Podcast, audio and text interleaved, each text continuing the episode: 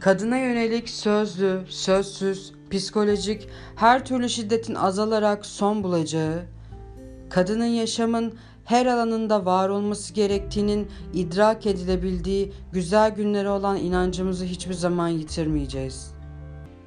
Geleceğini bir erkeğin dudakları arasından çıkacak birkaç cümleye bağlamayan, kendi ayakları üzerinde durmayı başaran kadınlar inşa etmenin gereğini kavrayabildiğimiz güzel günlere selam olsun. Şu an bunu dinliyorsan inan ve devam et. Hiç kimseye ihtiyacın yok. Kendi ışığını kendin yak ve karanlıkta kalmış tüm kadınları gör. 8 Mart Dünya Kadınlar Günün kutlu olsun.